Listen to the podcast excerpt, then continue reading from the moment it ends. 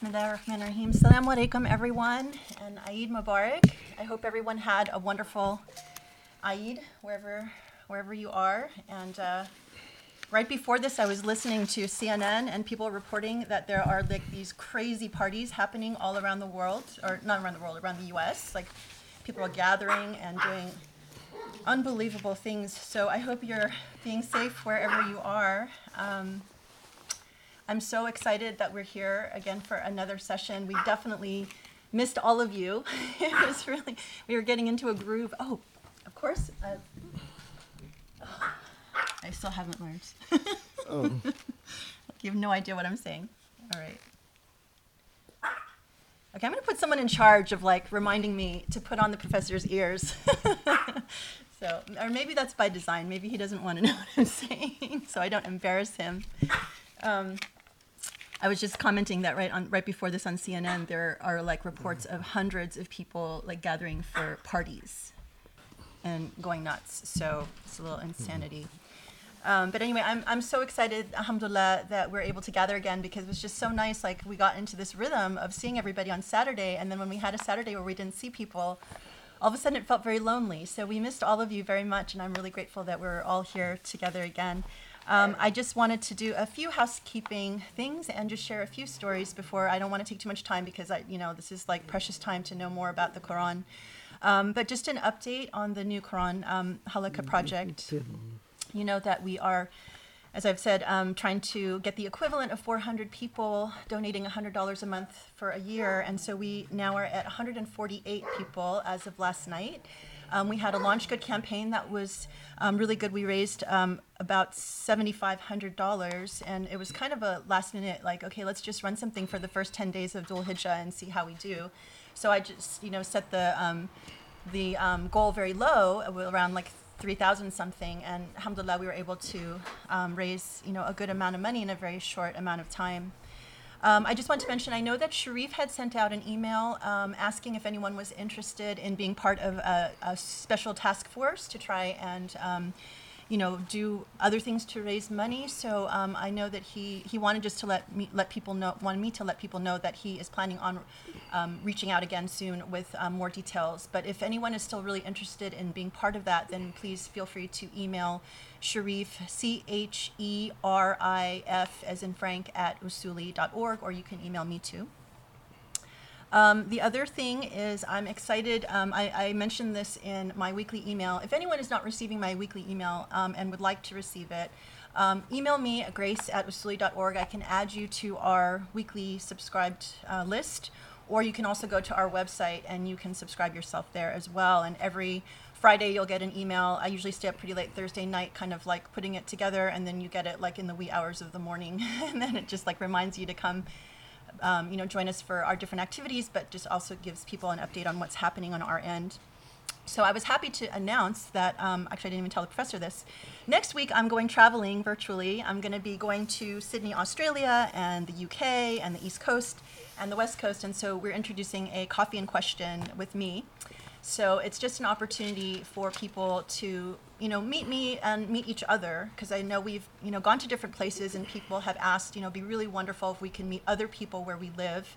Of course, now with the pandemic, it's not really as big of an issue, but still, it's nice that, um, you know, if you know someone in your area, um, it's an opportunity for all of us to sort of gather and just kind of have a nice casual conversation and for me to meet more more of you. So I'm really looking forward to that. Um, and so there are different times. Um, so it's going to be starting Saturday, August 8th. Um, my first trip is to New York um, or the East Coast at 5 p.m. on Saturday, the 8th. And then on Sunday, the 9th, um, I'm going to Sydney, Australia, 11 a.m. local time. And then the UK, 9 a.m. local time. And then uh, here in the West Coast, 3 p.m. in the afternoon. So hopefully you guys can join me for that. So um, I just wanted to share, you know, I, I love sharing kind of messages that I get. And, you know, please forgive me if you're the one who sent me this message and I didn't ask for your permission before. I try to keep it very anonymous, but sometimes these things are so beautiful that I can't help but share. Um, so this one um, is a really, this is probably one of the most touching messages that I've gotten. And, you know, like a lot of these messages, I've, as I've said before, really make us like, one, feel the impact of the work that we're doing. It makes it a lot less lonely, um, and it, it just feels very um, gratifying. So this is from um, someone who, whose son actually helped her find her faith again. So um, she writes she writes to me about her son, saying that her son started his research into Islam out of love of learning and connection to his heritage. And after a period of wander, trial, and tribulation into his research, um, he discovered the teaching of the professor and was smart enough to relinquish all others and put his focus on this brilliant scholar.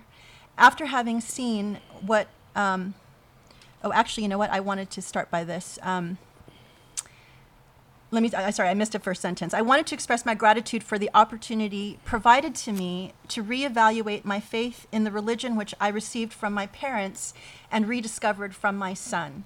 So um, her son did a period of wander found was smart enough to relinquish all others and put his focus on this brilliant scholar and after having seen what this teaching had done to his soul and his ever loving personality, I was convinced that I wanted to know the God that he had come to worship. And the rest is history. So um, we're so grateful to receive the blessings of the professor's teaching um, through your gracious, gracious generosity of sharing this online. So I just thought it was so beautiful that, you know, this person had an opportunity to rethink what she discovered from her parents through her son. And that's like a dream that I think every parent shares is just you know always praying that their children will stay close. Um, so that was particularly touching for me. Um, the second is sort of an interesting um, like example of the progression of time. So this is someone who contacted me on Facebook. Um, and this, the first contact was back in 2018 at the end of the year, so two years ago. And this person, she asked me, you know, can you please um, give me any recordings or articles that Dr. Abou El Fadl has on dua and its acceptance? I urgently need this issue. Um, I need this because it's really testing my faith. You know, none of my prayers ever get answered. None of my dua ever get answered. It doesn't matter how much I fast, pray, give sadaqah, Supplication never seems to get translated into reality. I need to know where I'm going wrong and how to achieve what I want in life through supplications. And so, you know, at that point, I was like, okay, well, I, you know, I'm not going to answer this person because, you know, clearly this person is very early in their journey and still of the mindset that, you know, God needs to deliver on my time. And if I'm not praying or I'm not doing something right or I'm not giving enough, then why am I not getting what I want when I want it? And, you know, we obviously know from where we are going, you know, what we teach here and what we talk about here, that it's not on your time. It's really going to be on God's time and what's best for you and your development. So that was the end of 2018. And then I didn't hear anything from her all through 2019. Then 2020, back then now in June. Um, so she says, um, Salam alaikum, Grace. How are you? I'm diligently following the Sheikh's regular halaqas, and every time they just blow me away. And in a recent halaqa, Dr. Fadl mentioned um, that each surah has an associated dhikr to it, and a surah can be, become part of you only if you accompany it with that specific dhikr. How do I find out more about this? So obviously, she had watched one of the new Quran halaqas where the professor was talking about how you know every chapter has its own dhikr. So I told her about the, the new Quran project and how we're trying to raise money for it, and then she thanked me and, and said that she you know was going to donate. So, just this past week, she wrote me and said, Dear Grace, I want to share something with you. I am a 40 year old woman who is going through a tough time for many, many years, and no amount of prayer or sadaqah helped. This strained my relationship with my Lord. I held a, gr- a grudge against him and kept looking for answers for many issues that I see, to things I see happening in the world. One day I found the videos of the Usuli Institute and I found them interesting. Slowly, they became my everyday companion for when I go on my morning walks, and I started to get some of the answers that I was looking for. After I listened to the halaqa of Surah Rahman, my grievances towards Allah were instantly removed. I feel much lighter and hope that Allah holds my hand not to go astray anymore. And then she asked for us to pray for her. So I just was blown away because if you look at the transition from the end of 2018 to just this, you know, this past week, um, I, you know, I wrote to her. Well, it sounds like God finally answered your your prayers and your sadaqah. You know, you you found, you know, that investing the time in the knowledge and finding us made a difference. So, alhamdulillah, I thought that was incredible. And my last story, actually, I was like looking at those two, and I thought to myself, just right before the halaqa started, I wish I had just one more to round it out so I could have three examples. And then, literally, like not within five minutes, my email like went off, and God answered my prayer. So I thought I didn't even have time to print it out, so I'm going to read it to you from my phone. So this was an amazing email that I literally just received not half an hour ago. So, um, dear Grace, I just wanted to share that I have almost caught up with the recent flurry of Quran halaqas. I still have Surah Rahman to experience, which I hoped I would have seen before tonight's halaqa. However, at least now I have one more thing to look forward to. I would say that the most of my experience of the Quran has been one of aiming to understand the theoretical exegesis of it. What the professor has really presented to me through these halaqas is the character of the Quran. He has made it come alive. I find that the times we are most receptive to truths are during hardships, when one's, hum- when one's ego is humbled. On a global level, we are in the midst of an unprecedented event that has revealed and highlighted so many injustices, and for me, on a personal level, going through a difficult situation, these halaqas are my anchor. During the Quran halaqa on Surah Hadid, when the professor reeled off a list of hardships that perhaps require us to be like iron, he mentioned a few terrible things like the death of a child and bereavements, etc. It sounded like he got to the end of the list, and I remember thinking, well, what about a divorce? And then after a pause, he said it. I felt relieved because I was helped so much by that halaqa with my personal circumstances going through a divorce. And in that moment, I felt so comforted as, it, as if it was almost the professor was talking directly to me. I think I prayed Allah to bless the professor about a thousand times in the following few seconds. Anyway, I just wanted to share that with you, and I look forward to the next session. So, alhamdulillah, you know, we, we do get a lot of messages like that where people say that they feel like God is speaking to them directly through, you know, through these things. So, I just wanted to share those, and I, I just, you know, thank you from the bottom of my heart. They they mean so much. I mean, it's like um, when you hear these stories of you know changes that you make in people's lives. It's it just I can't even like I don't have words to express how much it means. But thank you so much, and I'm I'm always happy and honored to hear your stories. So if you want to share, you know, we'd be very happy to know. Um, and again, I apologize if you become sort of my unwitting example of, you know, things that go on. So um, forgive me for if I shared something that was uncomfortable to anyone. But thank you all. So with that, um, I, I, I, I forgot my notebook. I Oh. need to go get it. do you know where it is, or can I get it for you? You're not gonna recognize that. Okay. on. So professor needs to go grab his notebook. Okay. Assalamualaikum, Eid Mubarak, Grace. Assalamu alaikum. I just wanted to check, you had talked about the virtual um, uh, global kind of tour that you're going to be doing. Yes. And um, it's a, we're, we're also we're invited for that to be able to join you on those. Oh, of course. Yes, please. I would Okay. I would love that. So and you can you can um, you can join at any time that's convenient for you. So you know, I mean, it's better if you can join wherever you know where your time is, so that if the pandemic ever ends, then you actually you know might know people in your area. But that would be Yeah, that's what fabulous. Okay. Yeah. You'll, are, are you gonna, um, I don't, I apologize if I forgot that, did you already send a list, you, you. I did. Yeah, so it's if you do you get um, you get our weekly email? It's in there. So I listed, it's in there. yeah. So I listed the times. Yeah. So hopefully, yeah, it'll be a chance. Um, I mean, I'm hoping that it'll be an opportunity where everyone can like kind of say a little bit about themselves too, and um, that way, you know, people can get to know one another, and then hopefully we can create a group. And and in the big scheme of things, I would be super excited. Um, we're talking about my travel. Oh, we're talking about my travel plans next week. Um, we, it would be really cool to like create sort of like support clusters, right? So, and if if these communities can grow, like you know, I imagine I know there are a lot of people in the UK that follow what we do. If we had a community of Usuli people in the UK, for example, we could even set up, you know, like direct events between UK people. Not that we, you know, obviously other people could watch, but just to have like really cool um, communities, and then we could start like pitting you guys against each other and having competitions, like who can read the most, or who can, you know, who can raise them. You know, I mean, it just it never ends. But I, you know, the thing that is really beautiful, I think, um, like with the pandemic, it's really lovely that we have been able to connect with so many people, and you know, it's it's different. You know, we were talking about this the other night like when when we really were just having people come to Los Angeles, we were really just limited to one geographic location. We didn't really have people dial in.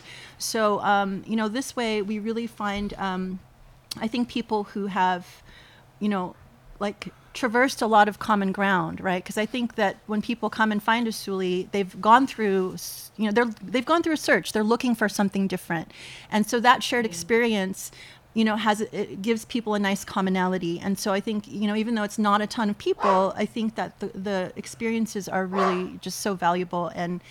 Um, and when you put those people together, it's something very beautiful. So, you know, that's, I hope to create more of that through those kinds of interactions. So, yeah, definitely, please, please join me. Okay.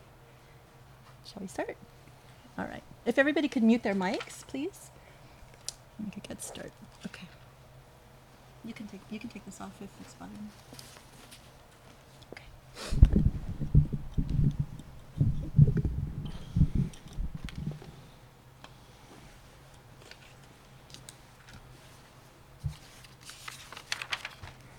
Assalamu alaikum everyone.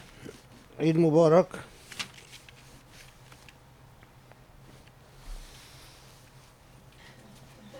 Thank you for the wave.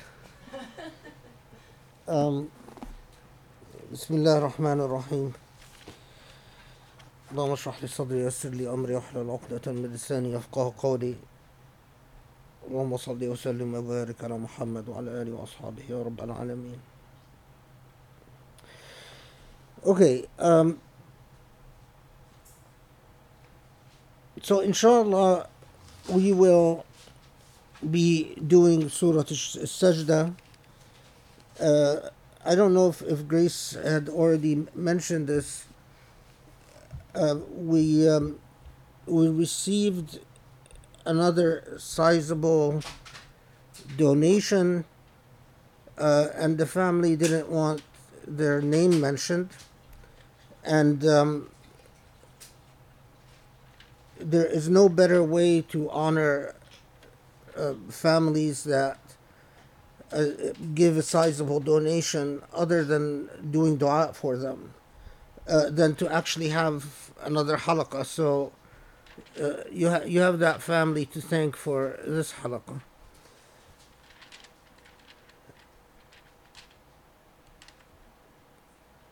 Alhamdulillah. I, I still, I mean, I, I pray that, in, in, inshallah, that um, this project is able to get off the ground. Um,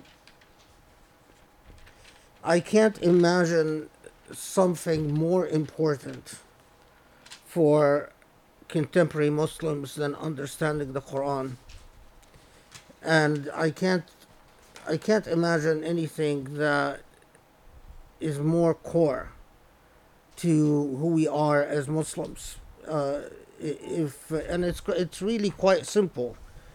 If we have a relationship with the Quran, then we have a relationship with God, and then we are on the right track.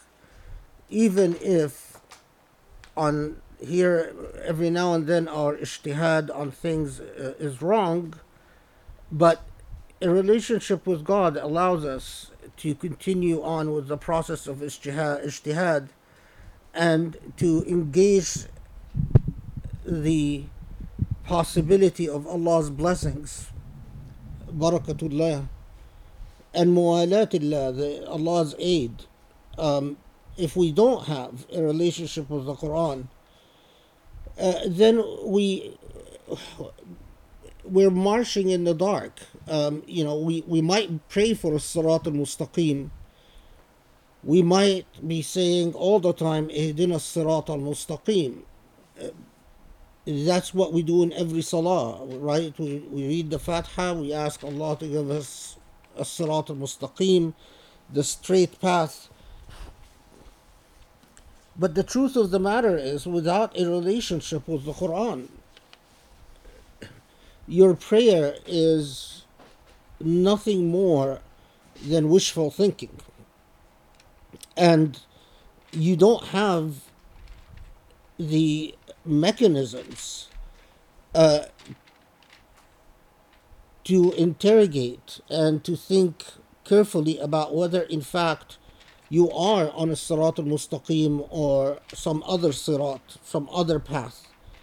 Uh, it is really only a relationship with the Quran that allows you that. And I also believe that if you look around the Muslim world and you see the state we're in, in this Eid, the the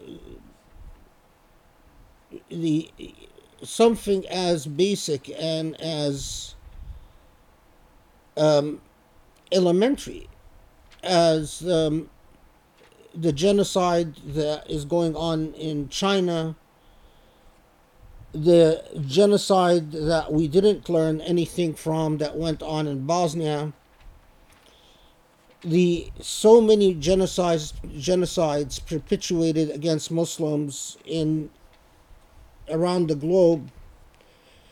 Uh, you know, this Eid, we were greeted this Eid with thousands of Jewish settlers storming the Aqsa Mosque, which since Donald Trump came to power, uh, the Jewish settlers protected by Israeli police have become into in, become it has become an actual regular habit. They regularly storm the Aqsa Mosque, and when Palestinians try to resist or defend or propel them, they are arrested and charged and imprisoned.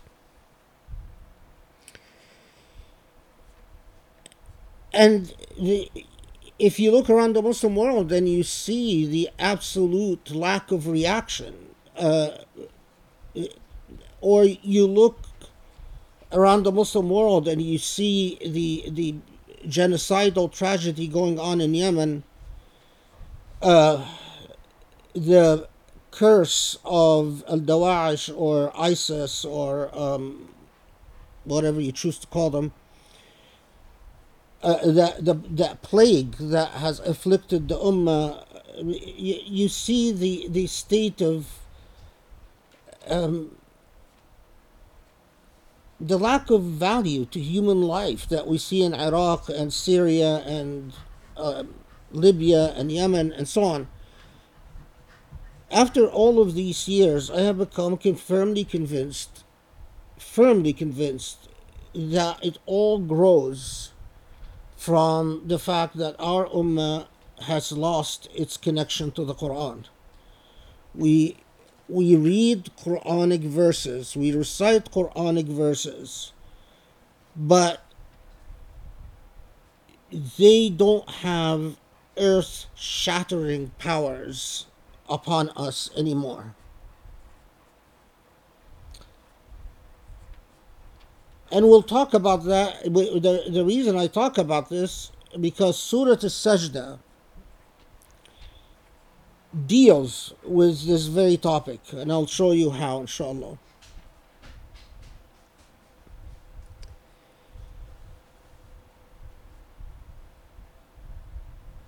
We human beings, we human beings have a miraculous thing that Allah has given us called consciousness philosophers and scientists have been debating what is consciousness for a very long time. And in fact, it, it had it, the question of consciousness had even engaged far back as the Greek philosophers. Uh, you might think it's easy to define, but it's actually one of the most challenging philosophical questions what is consciousness? Uh, what did what does it mean to have consciousness?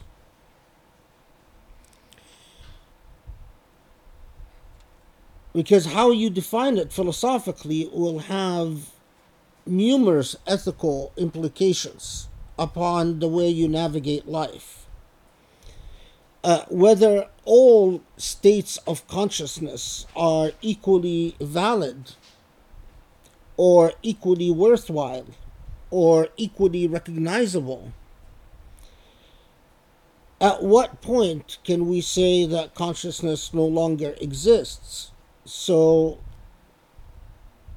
you know, we all know people who uh, were afflicted with, with diseases where step by step they lost their memory, for instance. Arguably their conscience, but their memory bank, whatever defined them as a human being, uh, is gone. If the human consciousness is equal to the consciousness of a sheep or a goat, then by what right can you eat a sheep or goat? Can we say that human have con- humans have consciousness but animals don't have consciousness?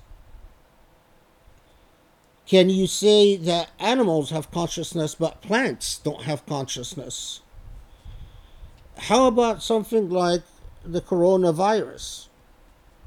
Is that does that virus have consciousness? And if so, then can we exterminate that virus without an ethical pause? But if you say a virus doesn't have consciousness, then we go back to that question well, how do you define consciousness? In addition to consciousness, we have that remarkable thing called free will. Is that by making a decision, you know, if you can even imagine a dog and the dog likes balls, our dogs like balls, um, or at least some of them, and a dog is sitting and sees a ball and goes after the ball and picks up the ball in the dog's mouth. Has has the dog exercised a will? But it, and if you say yes, then is that identical to the will exercised by human beings? And if you say no, well, how so?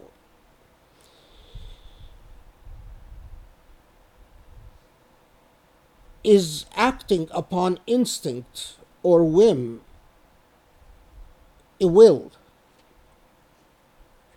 At what point, if you say yes, there, then there is so much in the universe that acts upon instinct um, without variation. But if you say no, um, then that poses a whole set of other problems. So, anyway, consciousness and will is has always been a, a very challenging philosophical and even scientific question.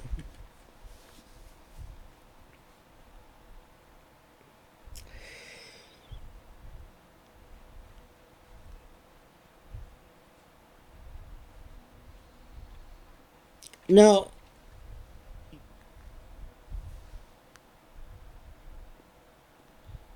the reason I give this introduction, I think it will become cl- clearer later, but the, the, keep in mind that your consciousness is shaped by a, a by a, a, a, numerous set of factors uh, that all craft and engineer and chisel your what you know what you call your will in a variety of ways. We we do things because of variety of influences upon us. And initially as we are firstborns and growing up and uneducated and um, even uh, I'll use that this term was a little bit of reservation, uneducated and unsophisticated or uncivilized. Um, our willpower, our consciousness, and then, and, and then our willpower is shaped often by stimulants that surround our environment that are neither carefully scrutinized or even methodically held. So, in other words, there are a lot of us that are like the leaves of a tree. The wind blows us one way, and the, then another wind blows us the other way. And in fact, this is the way we start out, and this is a stage. And again, I'll come back to it when we when we start when we talk about Surah Sajda. We are influenced by sama, uh, by hearing. What what this means is that you are influenced by stimulants that are not scrutinized critically or held methodically. Uh, you, you're simply the sum total of a variety of influences that impact upon your consciousness that in turn shape your will in a variety of ways. You might think that you're autonomous, you might think that you're sophisticated, you might think that you know who you are and what you want, but in fact, very few of us know who we are and what we want. Very few of us uh, have gone through that process where we are fully conscious of who we are and exercise our willpower according accordingly.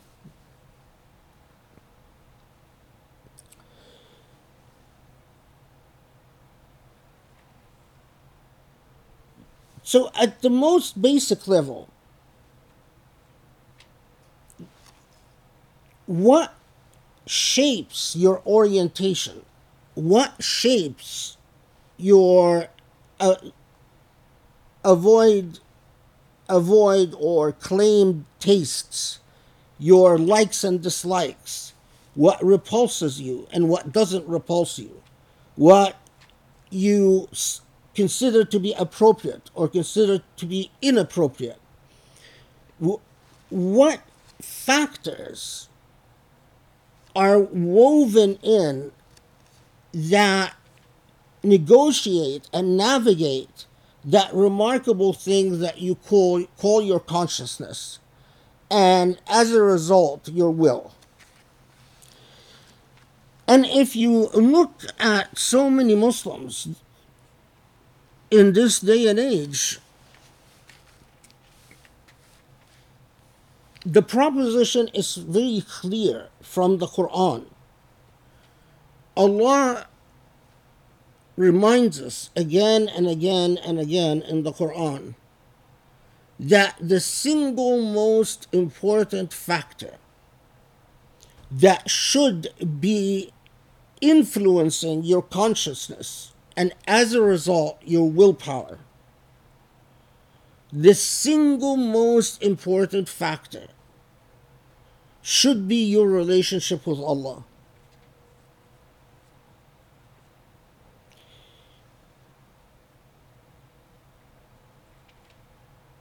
The single most important factor should be your relationship with Allah. After all, that is the test. That is the challenge. But how can you have a relationship with Allah if that relationship is not structured, is not structured and channeled through the revelation? If your relationship with Allah is not channeled through the revelation, through the Quran. And note here, I'm saying the Quran, not, not Islamic law, not the Sharia. For, for, you know, for our purposes, we'll just use define Sharia as Islamic law.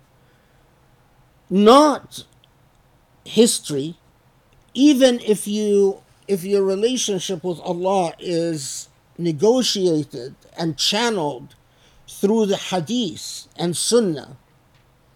The hadith and sunnah people are history. They're history.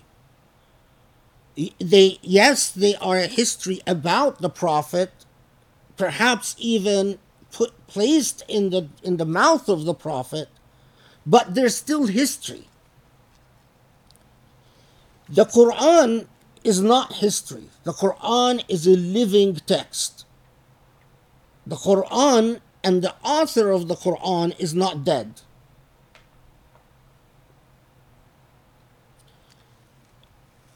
The author of the Hadith and Sunnah is dead. Peace and blessings be upon him. But as honorable and as inspiring and as beautiful as he was, because he's human and because he's dead, he is a part of history.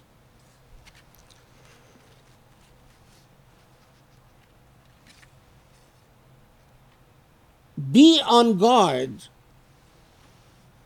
whether you channel your relationship to Allah through a living institution like the Quran, the, the ongoing revelation, or whether you channel your relationship with Allah through factors that are not part of the divine revelation, including history, including traditions, including customs, including nationalisms, including classism, including sexism, including all the isms that you can think of. And that is exactly the way so many of us human beings are. We, we, we believe or we claim that we have a relationship with Allah. But if you look at that relationship, you are you discover that it is channeled through our reading of history, which you know it could be very good, it could be excellent, it could be very bad, it could be horrible, but nevertheless, it's a it's a dead instrumentality.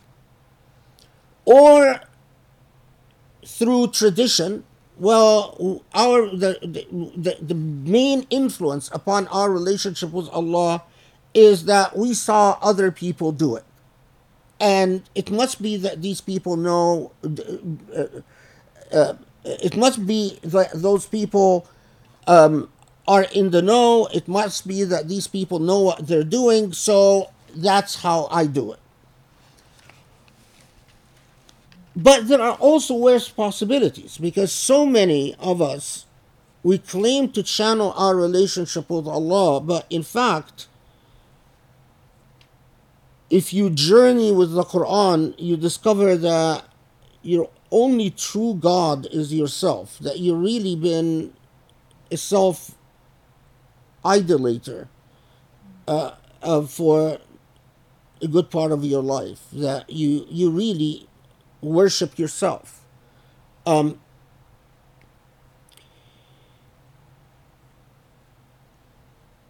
and and so many of us by the way do that so many of us worship ourselves so many of us our egos has obfuscated and confused things to the point that we no longer uh, can differentiate between ourselves and anything else leave alone allah subhanahu wa ta'ala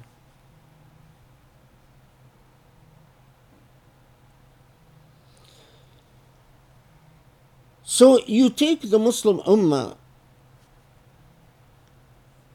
and you ask that simple question To what extent is that Muslim Ummah in its value systems, in its uh, decision making processes, in its state of consciousness, in the willpower that follows from that state of consciousness, to what extent is it shaped, influenced, or possibly crafted by the Quran? And if the answer is very little because we really don't understand the Quran, then we are in serious trouble. And I think the state of the Muslim Ummah today is the biggest proof that when the Quran tells us that the Prophet والسلام, complains to God, my ummah اتخذوا هذا القرآن مهجورا, that my ummah has abandoned this Quran. That's precisely the type of situation that we see. So, a lot of these themes will come back through Surah Al-Sajdah. But um, before we get there,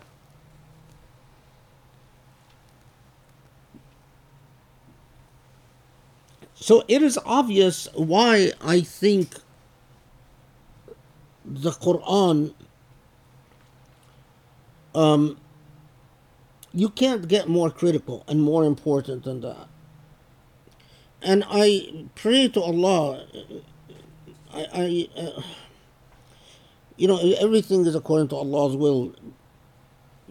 But I pray in in al Khair that Allah would enable me to complete the entire Quran, um, at least in recorded form, to, to leave it to posterity um, before time, time runs out. And that's something that, uh, you know, the, only the most unwise um, don't think about the time running out. Uh, I'm both Grace and Cherif have urged me to not do the traditional halaqas anymore and to replace the traditional halaqas with this halaqa. In other words, every date we have for the traditional halaqa, instead of doing what we've been doing in the past, to just present an, uh, yet a new surah. Um, my hesitation about this is that I know that you know if we do a surah once every month, I don't think I'm going to live long enough to complete the Quran. If we but my main hesitation is that I'm worried that then so clearly we need then to do we need that year that uh, we've been talking about to to try to go through uh, all of the Quran or most of the Quran. Plus, as we will, as I will talk about in, a second, um, in an example with Surah Maryam, there are things that can only be taught through an extensive interpersonal edu- instructional process. Um, so my worry though is that if I re- cancel the traditional halaqa and present a new surah every halaqah, that then people who might be inclined to donate would say do what Muslims always do when it comes to Islamic knowledge. Say, well, you know, he's doing it anyway, so why donate? Uh, so, in other words, that doing that will kill off any possible donations we might get so we can dedicate that year that we've been talking about. Uh, I don't know what you guys think. I know what Grace Cherif think. They, they've already talked to me about that. Yeah, I want to I want to know what they think. Hang on, you guys. I'm just going to see if I can turn on the closed captioning. So Or they can just say and you Okay. translate. yeah.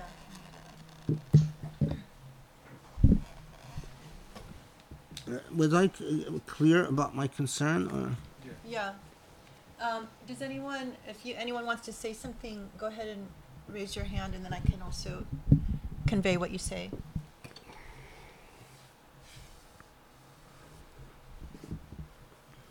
I, I mean, I noticed that every that a lot of people were nodding their head when you said that you're worried about people not um, donating anymore because it continues anyway. Yeah, so I mean, the bottom line is because we do have a traditional halaqa date coming up. I, I, I want to know do I keep on with the traditional halaqas or do I cancel the traditional halaqas and do this instead? And, but if so, is that going to kill the donations? So Rami commented that he agrees with me and Cherif, and Enjim had a comment. Do you, Enjim, do you want to just state what your suggestion is? Sure. So like um um yeah, so um one of the thoughts that came to Thoughts my that came mind to my is mind that is that um if there was kind of a way to do something in between, if you want to do something in um, between, so that you're not So also having to completely bring a full stop to it until you get the full funding, but neither are you having to completely replace the halaqa and just say, you know, um, we're gonna do this and this. I, I mean, I, I have a, a lot of respect for the amount of effort and um, energy that this work is taking. that this work is taking, and so Um, I'm, I'm thinking in my head that you could almost do a kind of a membership do kind of a membership situation where people situation who give where a certain who amount of certain money, amount of or people who are able to help raise a certain amount of money, certain amount of money, can continue to do, kind of come in and to do come this in in a more closed and circle. you could do And this, people you could do who this in a are giving those circle. donations are invited into that. And That's what I'm thinking people of. I don't know if you guys like that I don't know idea at like all, idea but that way you don't have to feel you like, have to feel you know, you're giving it for free. And I'm not trying to make this into a money making scheme, but I trying to make this understand what money-making at stake here if we can't raise those funds. at here you So I'm just those there might be a way to tweak this so that it's might be a to tweak done to where you, you do do this kind of very specific this kind of very project piece, you know, more gradually as we're more working towards more getting more gradually, funding, as then you to get more also funding, how to make it a little more exclusive and let people know that, look, I've given but you make it more exclusive. Now you can join in into this if you're able to help with So you can, me you ask tell you people this can join underway this. and maybe If you it give into a to it. proper full, full-blown project that happens. I don't know if that helps. I don't know if that helps. Are, are you able to read? There's like a little bit of. No, uh, it's too far away. But Okay. hang on. Uh, I can't pull it. No, I can't pull it. Okay, hang on. There's. Let me read some of the um, comments that people put in the chat.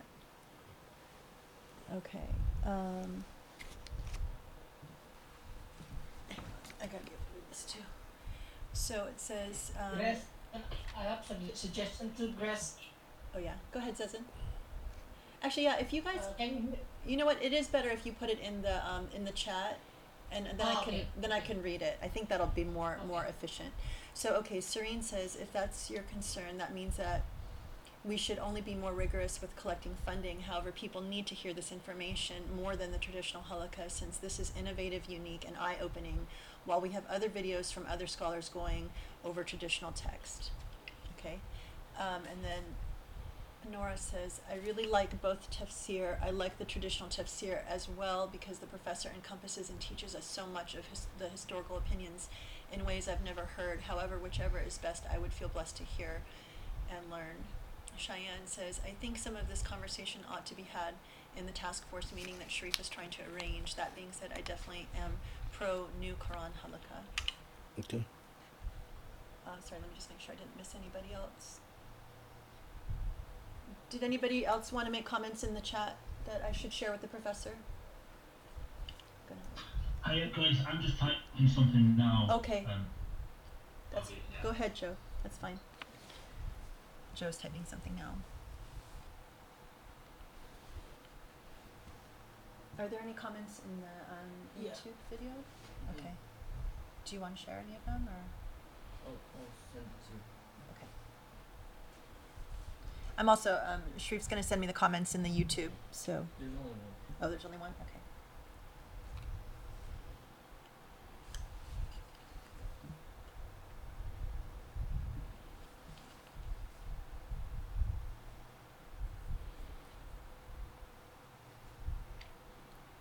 You can take a picture of it and send it to me that way. I did. Oh, okay. Okay. Joe says, um, it was my understanding that the New Quran project wasn't just about the unique way of engaging the Quran, it was also about having a core group of students live closely with the professor and build some deeper Usuli Institute roots that way. Yes. Yes. Yes. Abso- absolutely. Absolutely, right. Serene's like, yes. So, Um, in that sense, I feel we need to stick to fundraising, is the last comment of Joe. Okay, is that it? Uh, no, there's one more from the YouTube. Uh, maybe the hermeneutic surah and the New Quran version of the same surah in the same month. Read the one above that. Oh, sorry. The one above that?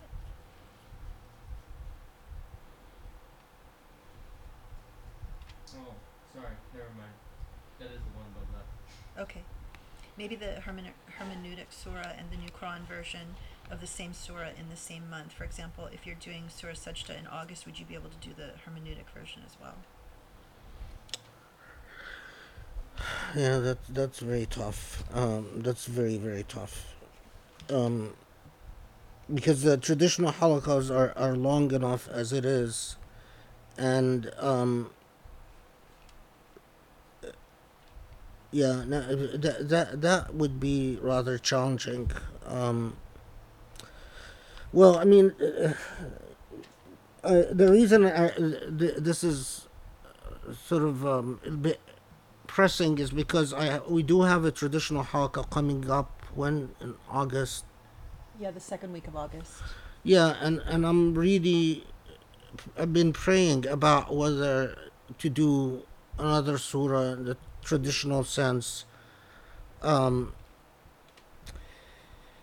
okay, well, let's continue talking about it, and you know, if you have any further thoughts, just email Grace or Cherif, and There's one. Okay, hold on. Um, and I know th- There's two th- more there's a task force, right? yeah, there's going to be a task force. So Zezin says, my concern is from the content point of view. If the surah is the long surah, doing the new method, in my opinion, will be too difficult to cover each surah for each meeting because normally it has many topics. If the surah is short, it may be easier to cover for each halaqa. And then Enjum says, yes, I would be fine with whatever you all decide. If fundraising has to be the only focus now, then so be it. Perhaps it's meant to be. Okay. Okay. Well, I I think that was helpful, right? Okay. Thank you, everybody. Yeah. Thank you, everyone. Um. You know, I, I hope Allah will guide me soon. Um. So. I was actually struggling this week whether to present Surat Maryam or Surat Sajda. And um, I, before we, we, we jump into Surah Al-Sajda, I want to say something about Surah Maryam. The reason I, I was struggling uh, um,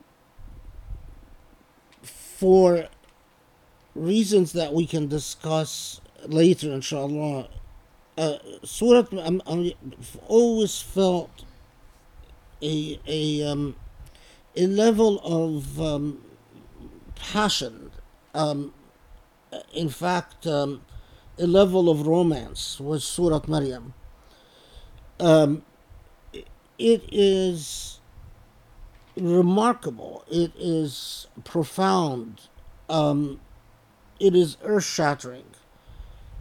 And at the same time, having read as much as Allah has enabled me to read in terms of the tafsir on Surah Maryam and um, what contemporary Muslims say about Surah Maryam, um, it, it just, um, I mean, it's very helpful and you, you get a lot of insights about the different ayat and so on, but it, they, they completely miss the point. Um, I believe Allah Alam.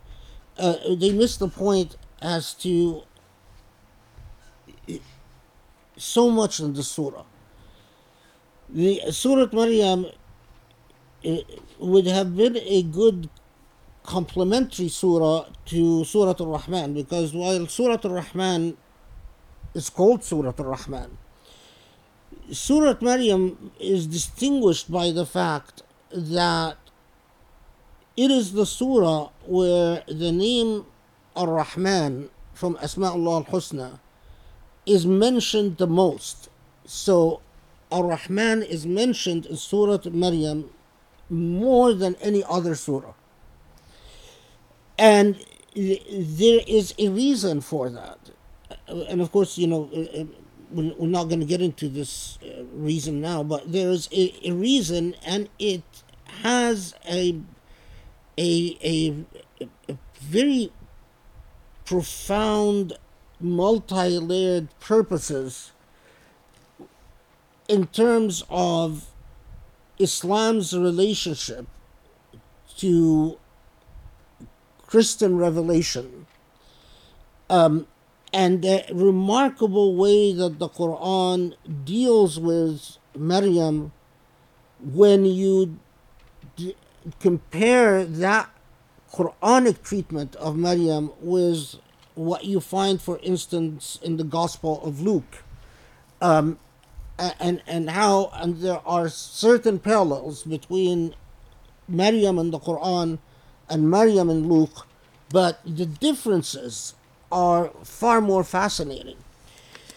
The other thing is we we need we are in pressing need we so badly need the type of rahma the type of um, um, well you know what rahma is uh, uh, you know the the type of rahmah the type of mercy and compassion taught by Surah Maryam, um, and especially when we couple it when we couple it with Surah Ar-Rahman. The reason I had to the reason I had to um, uh, I would say reluctantly abandoned my plans to do Surah Maryam is that this is one surah among several, but this is one example of a surah that really should not be presented uh, the way we presented Surah Al-Rahman or Al-Jathiyah or or Sajda, that it is truly a surah that is best presented through the process of collective dhikr and the discussion process that I am talking about. Because Allah subhanahu wa ta'ala in Surah Maryam keeps saying, وَاذْكُرْ وَاذْكُرْ فِي الكتاب Remember in the book such and such prophet, such and such prophet, such and such prophet. But the Quranic treatment was Maryam and her role contrast to this call for recollection with other prophets. And the contrast is is more fascinating um, than anything else. It, Maryam as a woman and is as a Siddiqah, but Maryam as a woman has so much to teach us, uh, contemporary Muslims.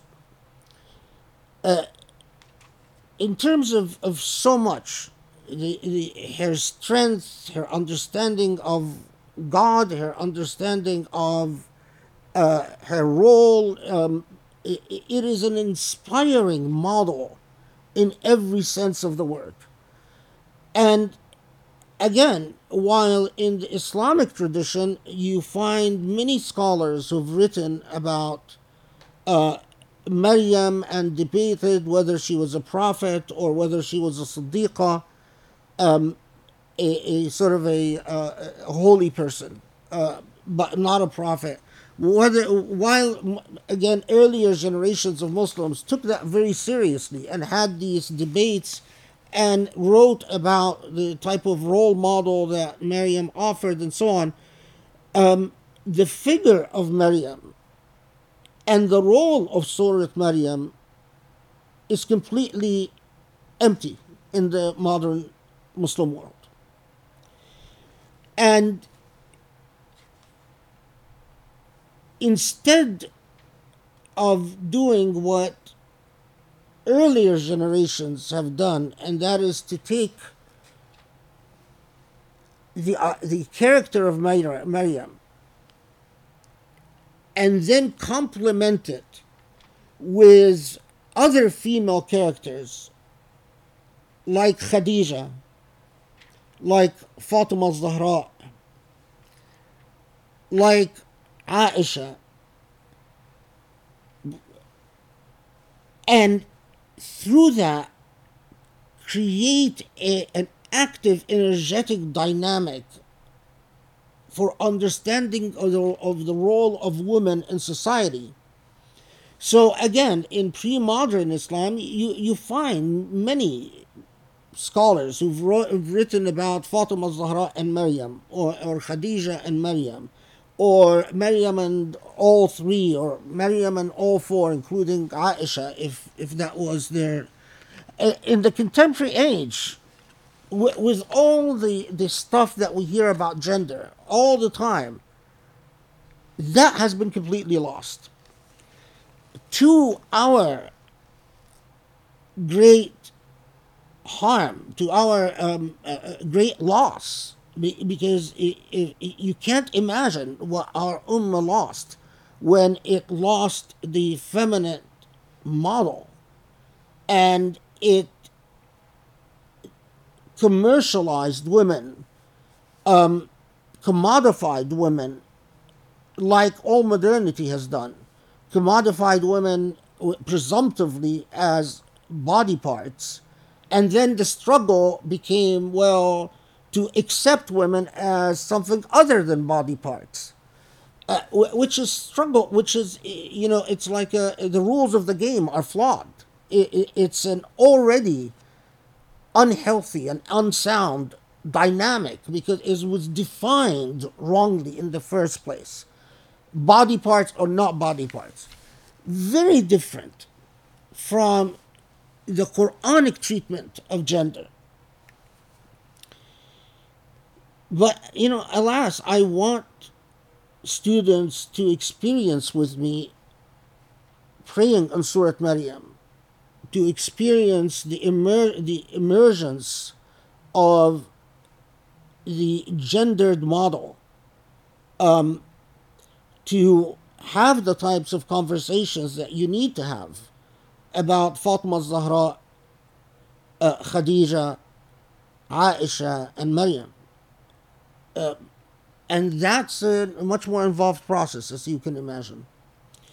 So, I mean, after uh, uh struggling with it and being harassed about it by Grace, do Surat Maryam, do Surat Maryam, do Surat Maryam. Um, of course, she would she would write it on like papers and hold it up every time I see her. She writes it on paper. Do Surat Maryam. I, I just, um, yeah. So uh, you know, if you want to consider that a teaser, because uh, you know, because uh, Grace said, "Oh, you're teasing us. You can't do that." Well, I need someone to talk to. Um, but you know, I, I talked to her because I, you know, um, yeah. So anyway, so if you want to, this again uh, I think, as one of you uh, noted, uh, the, I, I don't know when in our modern history there will be another opportunity like this. Uh, and not because I'm so wonderful. I'm not. Um, Yes, you no, I'm not. Um, but you know, we we we we have to deal with what Allah allows us to understand within a particular moment and deal with it to the best of our ability. And um, yeah, I mean, I, I I've uh, I lose sleep over the possibility of uh, going to my grave and not unloading, uh, because I don't know how long we're going to have to wait before. Okay.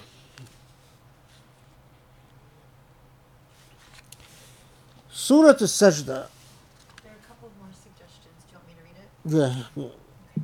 what do you say? They have comments? You want to ask questions? no. Oh.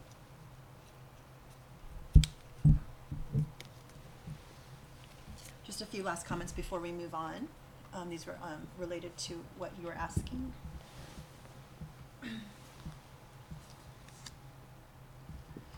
So Shreen says, one last thought um, to be read. al- Oh, okay. Perhaps we can focus on the new Quran halaqas until until a stopping point, say a month or two from now. Continuation beyond this point will be dependent on gathering sufficient funding, and this can be emphasized each time. That way, the professor can have peace of mind to commit to one method of halaqas for the time being. Um, another suggestion, perhaps the professor can present a new Quran halaqa in place of the traditional one whenever we reach a checkpoint on the way to 400 um, or the equivalent. So every 50 or 100 donors, we get a new Quran halaqa. This provides motivation for fundraising and keeps the new Quran halaqa going while the fundraiser is going on. That's a good idea. Mm. Th- These are really good ideas. Thank you, everybody. That's awesome. Okay.